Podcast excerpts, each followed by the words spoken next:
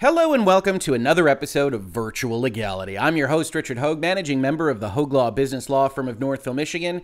And today we have a bit of a follow-up for you. On your screen right now is the thumbnail to a video that we did last week entitled, Don't Buy Horizon Forbidden West on the PlayStation 5. And truth be told, I've been enjoying my time with Horizon Forbidden West, which I didn't purchase on the PlayStation 5.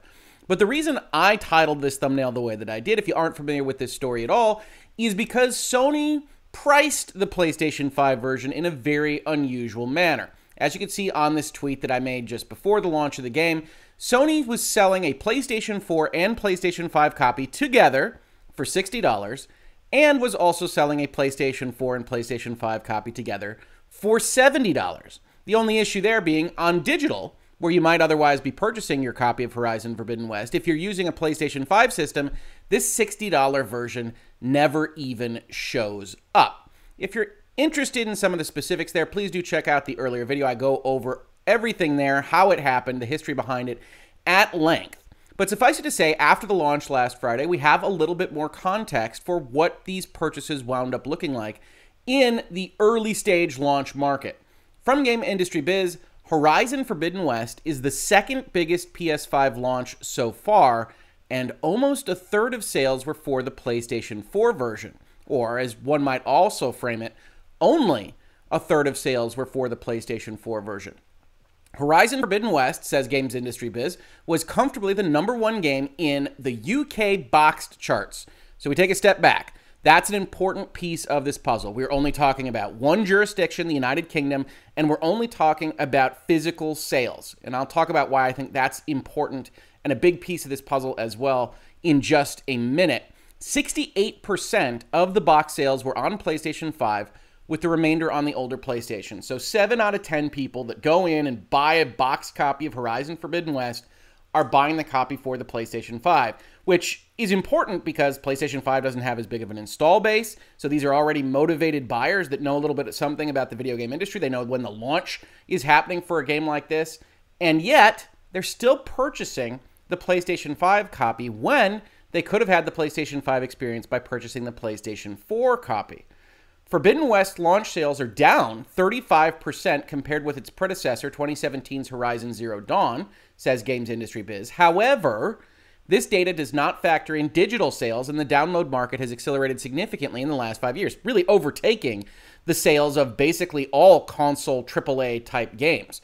So when we look at this, we have to take a number of caveats just off the get-go. We've got a 68% number. We've got almost 70%, but it's in one jurisdiction that may or may not share purchasing capabilities across other jurisdictions. We don't know what the United States looks like. We don't get that information as easily as we do for places like the UK box charts. We also don't get any digital information when most purchases now are being made digitally on PlayStation and other consoles. So this is a very specific subset of a group, and yet we're seeing it reported on very specifically across the internet. VGC, 68% of Horizon Forbidden West UK physical buyers paid £70 instead of the cheaper upgrade, even though a U-turn by Sony meant the PS4 version came with a free upgrade to PS5. This essentially means that 68% of players who bought physical versions of the game in the UK spent £10 more than they needed to.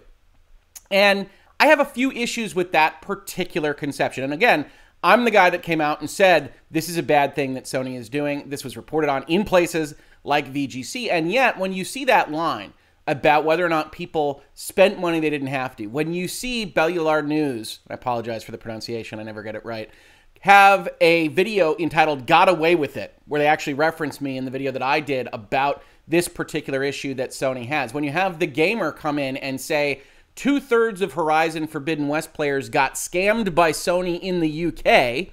One, that headline clearly isn't detailing enough of what we're talking about here, that it's only physical, etc., etc. Their subheadline is a little bit worse. Sony successfully bilked $10 from millions of Horizon Forbidden West customers who didn't get a single thing in return. Now, this subheading is actually mitigated a little bit in the text of the article itself. I want to give credit where it's due, but clearly you are getting something.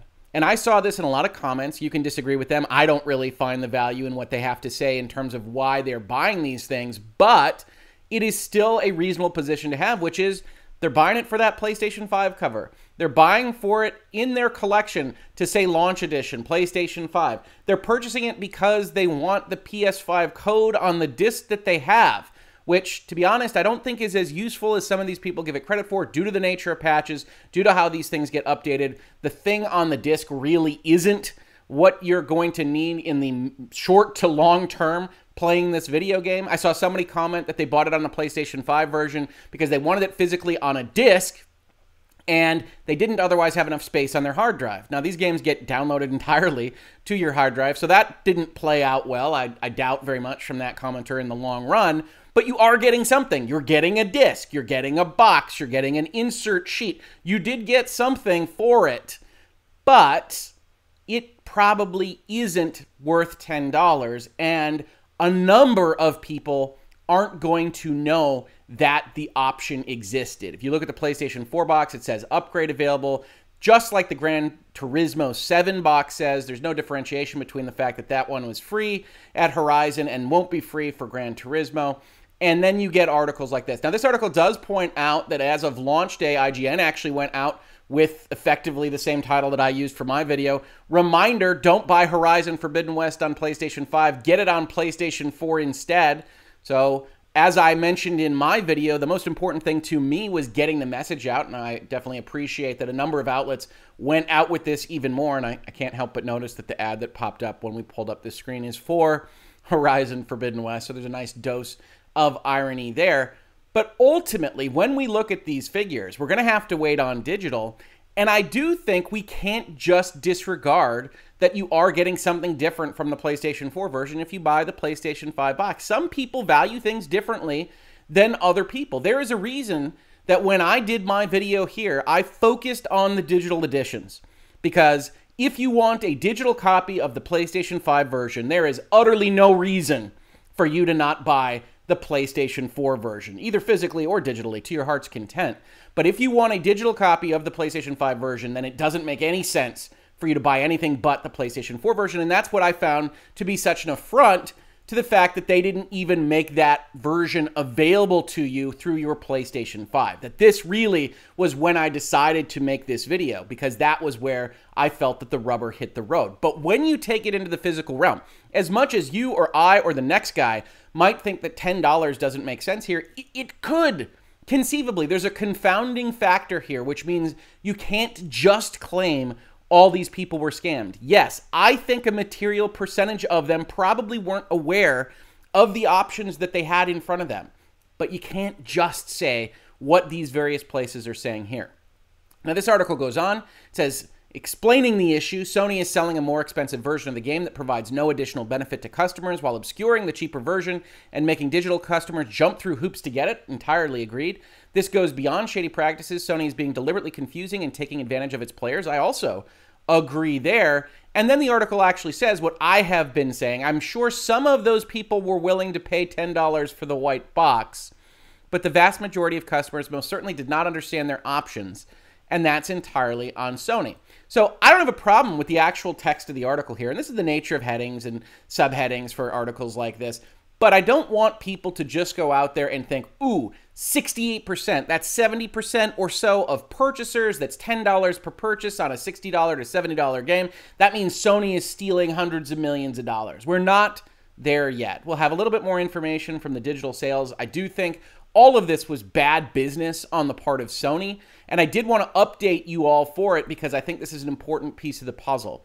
But I also wanted to kind of separate myself from those folks that are saying that this is just straight up a scam on these amounts, because we don't know what we don't know from what's working in people's heads.